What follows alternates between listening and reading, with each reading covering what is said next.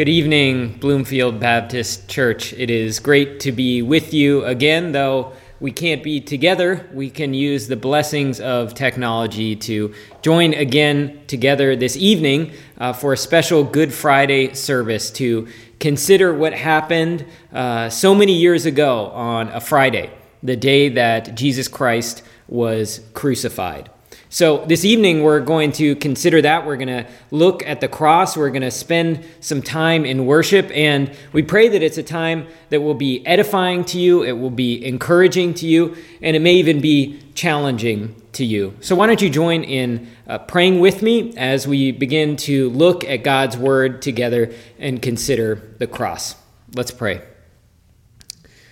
Heavenly Father, we do thank you for this evening where, even though we're all separated, we can, through the power of your Spirit, join together in worshiping you.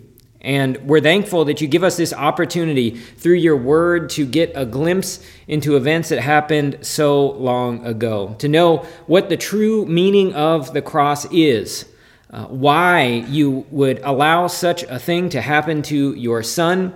And what the importance is for our lives today. We pray, Lord, that you would bless this time, that you would help me to uh, speak your word clearly and help all of us to hear it with humble, receptive ears. We pray this in Jesus' name. Amen. We uh, encourage you to open your Bible with us because we're going to be looking at a lot of scripture this evening. So we hope you have your Bible, and if you will open it up to Mark chapter 15. Mark chapter 15. We're going to be looking first at verses 42 through 47. Again, that's Mark chapter 15, verses 42 through 47. God's word says this And when evening had come, since it was the day of preparation, that is, the day before the Sabbath, Joseph of Arimathea, a respected member of the council, who was also himself looking for the kingdom of God, took courage and went to Pilate and asked for the body of Jesus. Pilate was surprised to hear that he should have already died. And summoning the centurion, he asked him whether he was already dead. And when he learned from the centurion that he was dead, he granted the corpse to Joseph. And Joseph brought a, linen shroud and taking him down, wrapped him in the linen shroud and laid him in a tomb that had been cut out of the rock.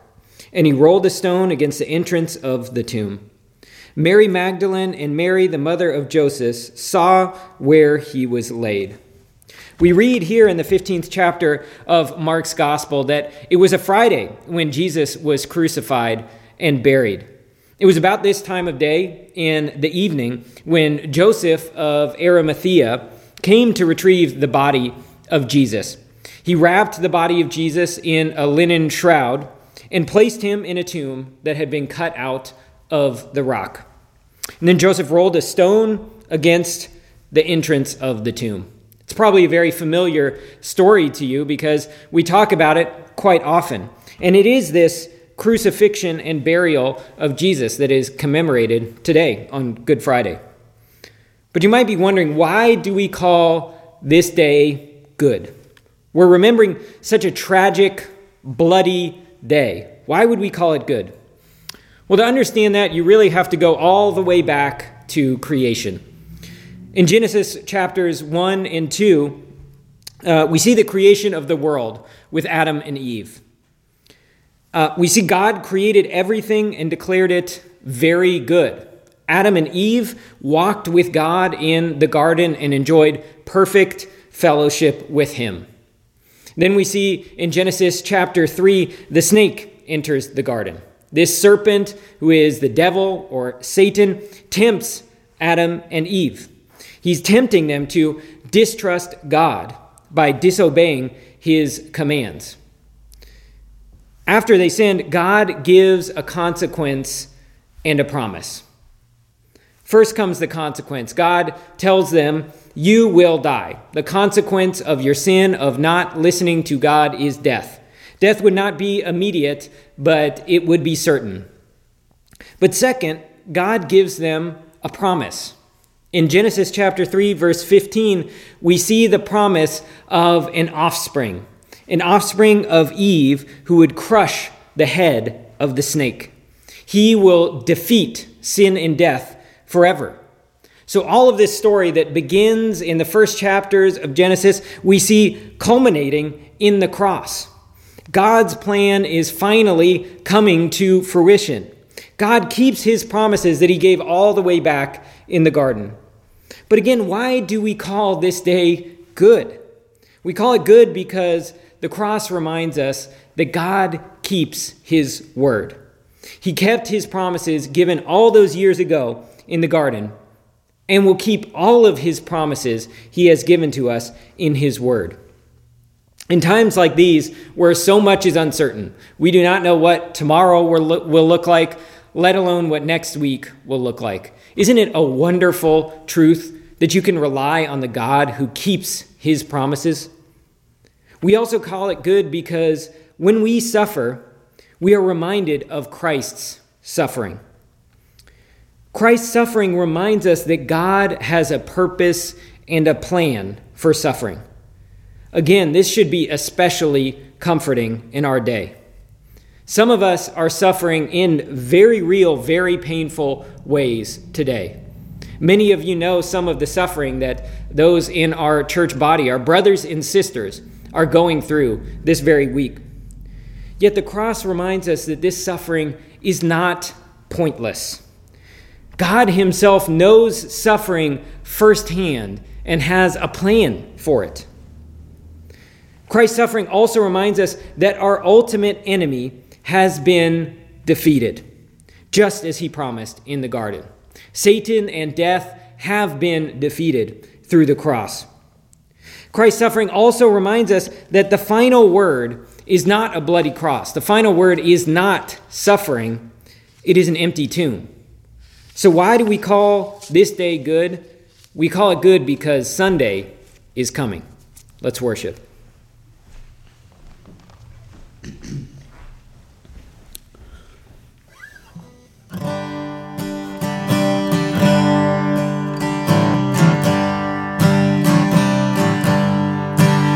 how I.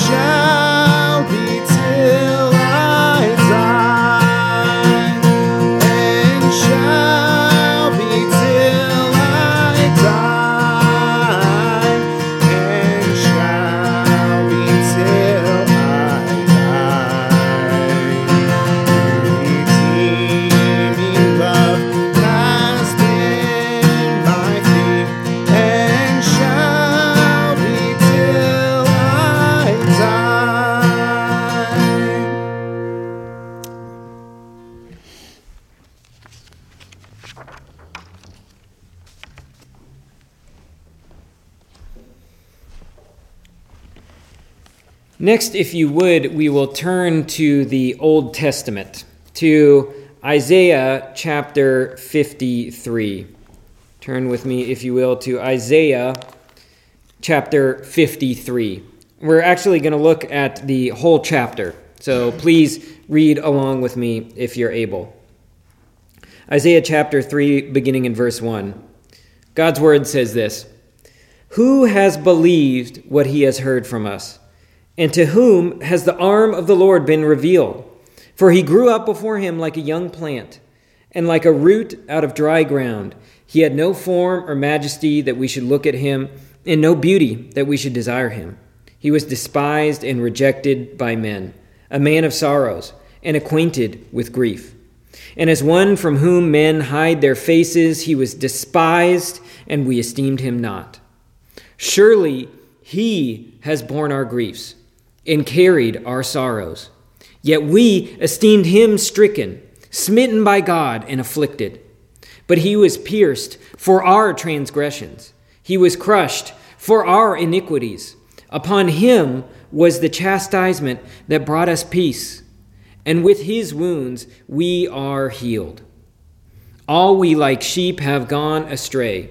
We have turned every one to his own way and the Lord has laid on him the iniquity of us all.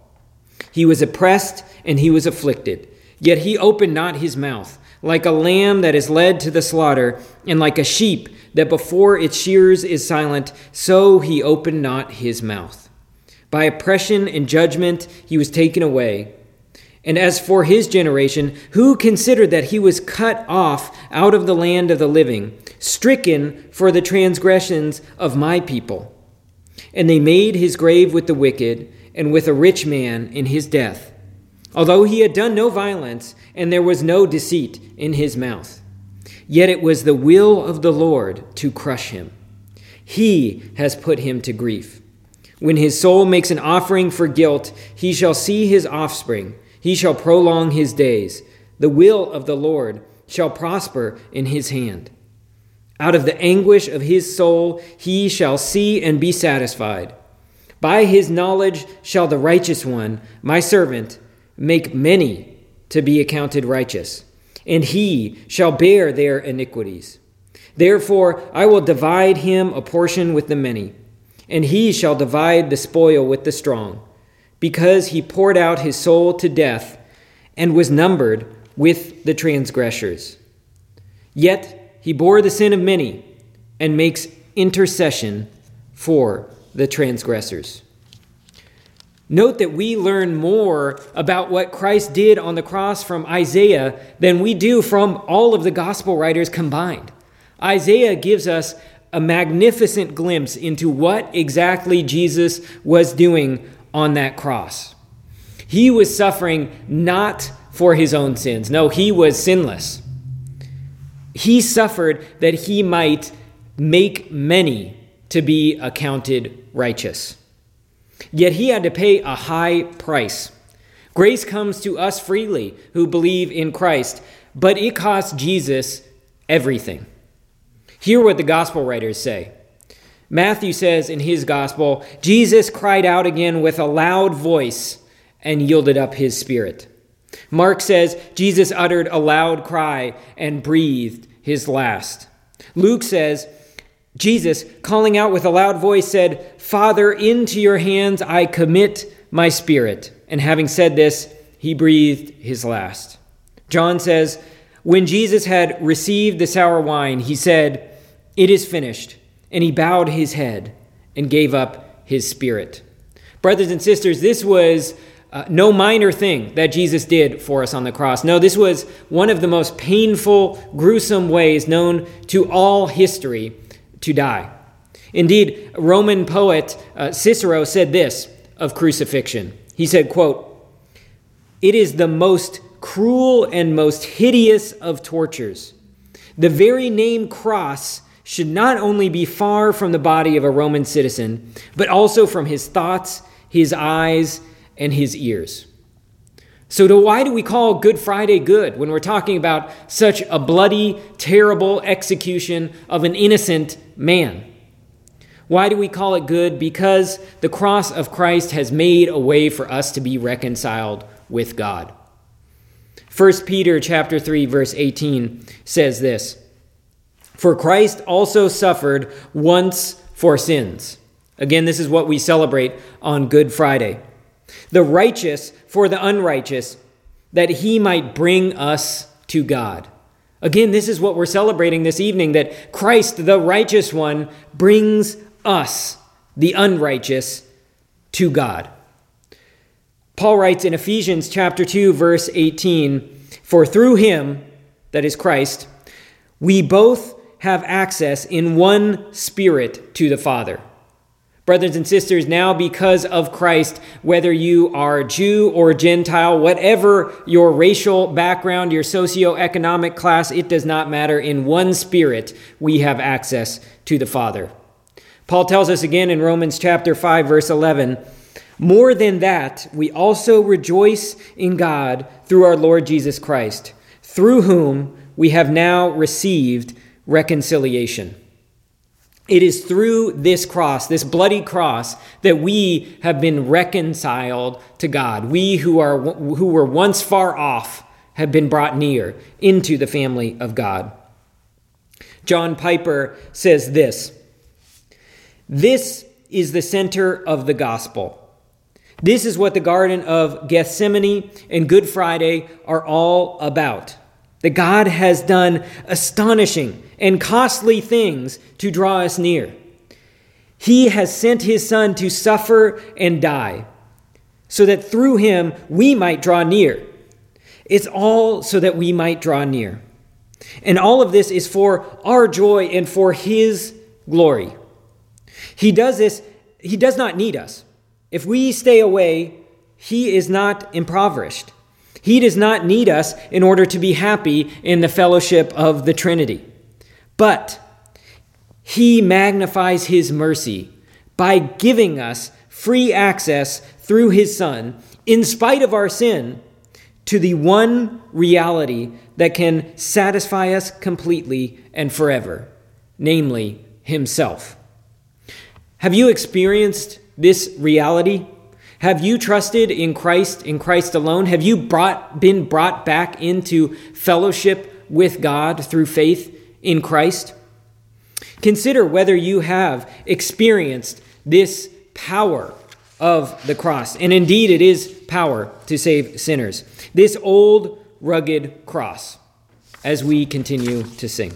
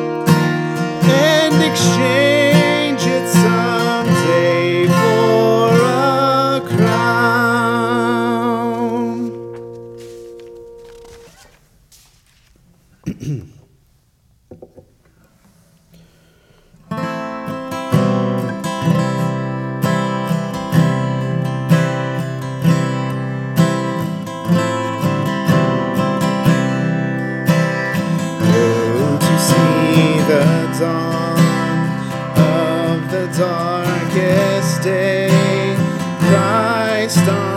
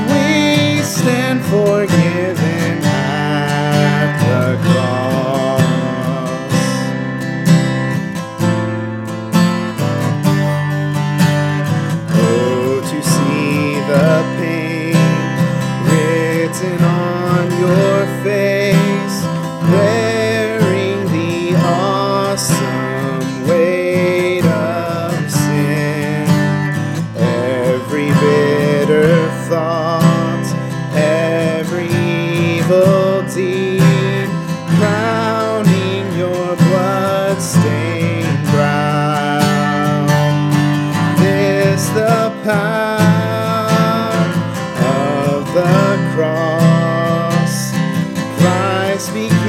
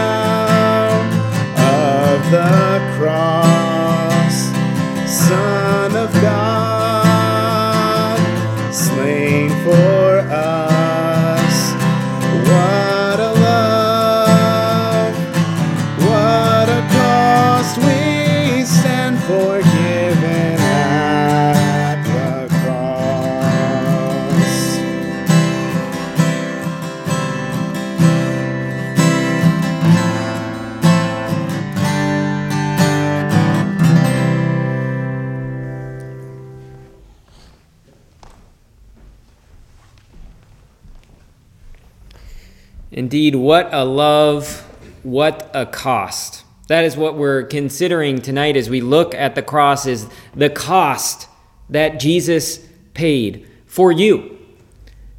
For you who have sinned every waking moment of your life. Just like me and just like every other person on earth, we constantly live in rebellion to God, constantly falling short of his perfect glory. Yet he would love us so much that he would send his son to die such a costly death so that we might be reconciled to him. What a love, what a cost. As we continue to consider the cross, turn with me to Matthew chapter 27. Matthew chapter 27, we're going to look at another account of the cross. Matthew chapter 27 we'll first look just at verses 41 to 42. Matthew chapter 27, verses 41 to 42. God's word says this. So also the chief priests, with the scribes and elders, mocked him, saying, He saved others, he cannot save himself. He is the King of Israel. Let him come down now from the cross, and we will believe in him.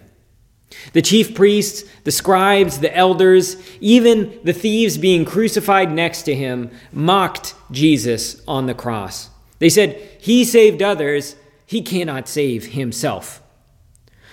You might be wondering, what do we, what do we mean when we say save? Do we mean saving for retirement? That's how the world typically uses the word, but that's not what we mean. To know what Matthew means when he uses this word, we should look all the way back in Matthew chapter 1. Matthew chapter 1, verses 21. The angel says this about Jesus She will bear a son. This is talking about Mary. She will bear a son, and you shall call his name Jesus, for he will save his people from their sins. It means to save from eternal death and punishment, from the just wrath of God that is upon us because of our sin. We are people who need rescuing. We are not genu- generally good people who God is somehow obliged to welcome into his kingdom. That God is somehow obligated to show us his grace because we're such great people. No, we are traitors who have rebelled against our king. And we all know the penalty for treason, and that is death. It's no different with our sin, just as we saw all the way back in Genesis chapter 3. Yet Jesus was the long awaited Messiah he was the one who came to save. He was the promised child from all the way back in Genesis chapter 3, verse 15. Luke, in his gospel in chapter 19, verse 10, says this of, or excuse me, Jesus says this of himself. He says, For the Son of Man came to seek and save the lost. Jesus died on the cross to save us from our sins. He came to save lost people like us. Can't you see how Good Friday is indeed good? Because if Jesus had saved himself, as they said when they were mocking him, we would all stay lost in our sins. Because it is ultimately by not saving himself that we are saved. It was ultimately by dying on that cross that Friday so many years ago that we can have life today. Let's continue reading in Matthew chapter 27. We'll look at verses 43 to 51. Continuing, God's word says, He trusts in God. Let God deliver him now, if he desires him. For he said, I am the Son of God. And the robbers who were crucified with him also reviled him in the same way. Now, from the sixth hour, there was darkness over all the land until the ninth hour. In about the ninth hour, Jesus cried out with a loud voice, saying, Eli, Eli, lama sabachthani. That is, My God, my God, why have you forsaken me? And some of the bystanders, hearing it, said, This man is calling Elijah. And one of them at once ran and took a sponge, filled it with sour wine, and put it on a reed and gave it to him to drink. But the other said, Wait, let us see whether Elijah will come to save him. And Jesus cried out again with a loud voice and yielded up his spirit. And behold, the curtain of the temple was torn in two from top to bottom, and the earth shook, and the rocks were split. The chief priests, the scribes, and the elders continued to mock Jesus. They said, He trusts in God. Let God deliver him now. Then Jesus cries out in despair, My God, my God, why have you forsaken me?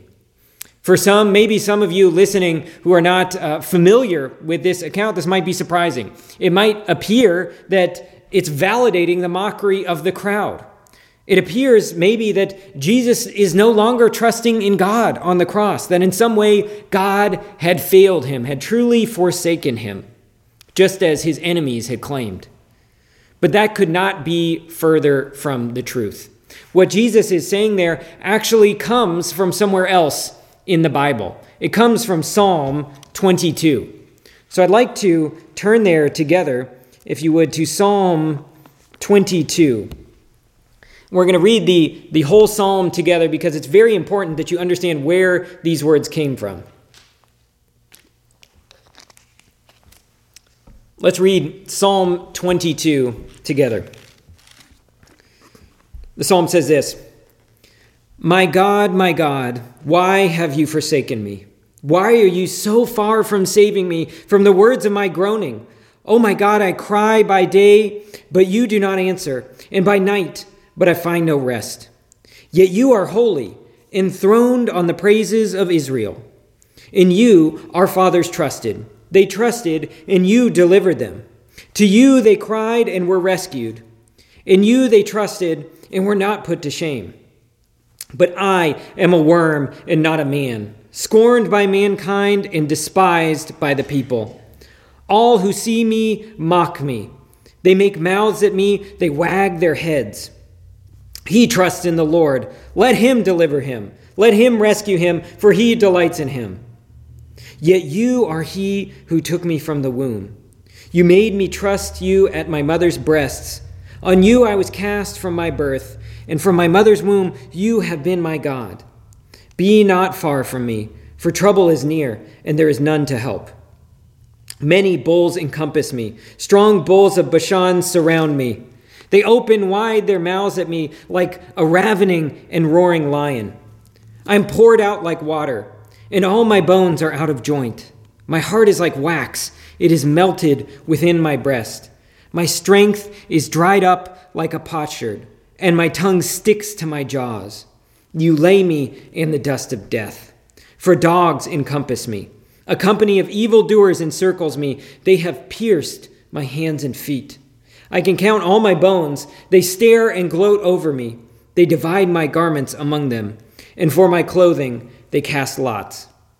But you, O Lord, do not be far off. O you, my help, come quickly to my aid. Deliver my soul from the sword, my precious life from the power of the dog. Save me from the mouth of the lion. You have rescued me from the horns of the wild oxen. I will tell of your name to my brothers. In the midst of the congregation, I will praise you. You who fear the Lord, praise him. All you offspring of Jacob, glorify him, and stand in awe of him, all you offspring of Israel. For he has not despised or abhorred the affliction of the afflicted. And he has not hidden his face from him, but he has heard when he cried to him. From you comes my praise in the great congregation. My vows I will perform before those who fear him. The afflicted shall eat and be satisfied. Those who seek him shall praise the Lord. May your hearts live forever. All the ends of the earth shall remember and turn to the Lord, and all the families of the nations shall worship before you. For kingship belongs to the Lord, and he rules over the nations. All the prosperous of the earth eat and worship. Before him shall bow all who go down to the dust, even the one who cannot keep himself alive. Posterity shall serve him. It shall be told of the Lord to the coming generation. They shall come and proclaim his righteousness to a people yet unborn, that he has done it. We could talk much of the amazing fulfilled prophecy in this psalm. That's another sermon for another day. I want you to note in this psalm that the cry that we see in the beginning, that cry out to God, God, God, why have you forsaken me? That cry turns into a song of praise. Can't you see that in the cross? That that cry on the cross turns into a song of praise, a song of all nations coming to worship before their God and King. That can only happen through the cross. Again, We ask, why is Good Friday good? It's good because Sunday is coming. Before we pray and continue to sing, uh, I want you to consider something. If you have not fully put your trust in this Jesus who died on the cross in the place of all who would trust in him, why don't you do that this evening? Put your trust in this one who can bring you back to God. If you are already trusting in him, let's take a moment to thank God again for your salvation. It comes to you freely. It comes to you freely when you trust in Christ. You do not earn it through your good works. But that free grace was not free for Christ. He paid the greatest price that anyone could pay to purchase your spirit. What a wonderful truth that is. Let's pray and we'll continue to worship in one last song. Heavenly Father, we thank you. We thank you for sending your Son to pay that costly price, the most costly price, that he would suffer and die in the place of wicked sinners like us, people who deserve nothing but your wrath.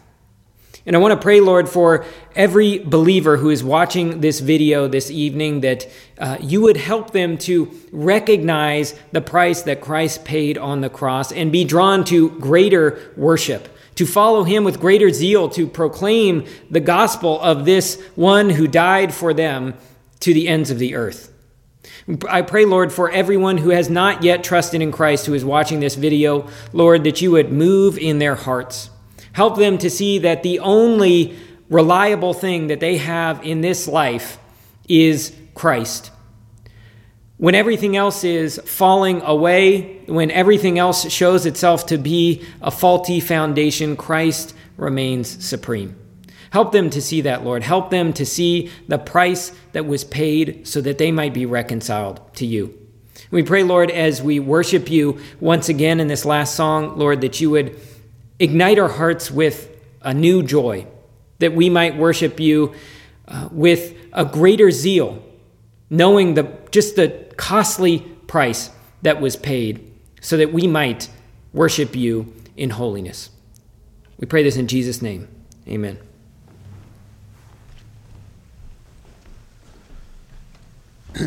Well, church family, we want to close this evening by singing uh, what is probably my favorite hymn, uh, one of my favorite hymns at least. Hallelujah, what a Savior. And uh, in this hymn, in the verses, uh, each verse of or each stanza of this hymn, you have exactly what Madison just talked about that suffering gives way to praise. Uh, and so I want us to look especially at, at verse 2. Uh, it says, Bearing shame and scoffing rude, in my place condemned he stood sealed my pardon with his blood. Hallelujah, what a Savior. Let's sing together.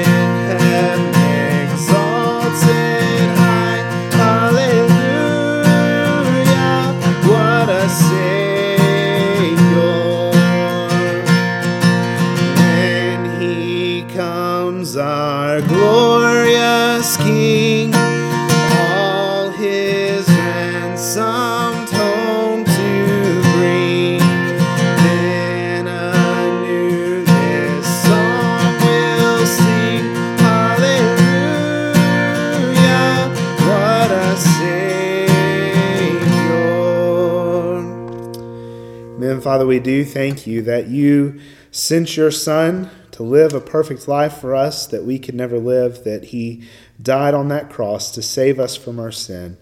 And Father, we thank you that that's not the end of the story, that he did indeed raise again from the dead, defeating sin and defeating death. And so, Father, I pray uh, as we celebrate this Good Friday and as we await that Easter Sunday morning, Lord, that we would remember the sacrifice that Christ made on the cross for us. Lord, that we would trust in you and in you alone to save us from our sins. We pray these things in the name of Jesus, our resurrected Lord. Amen. Amen.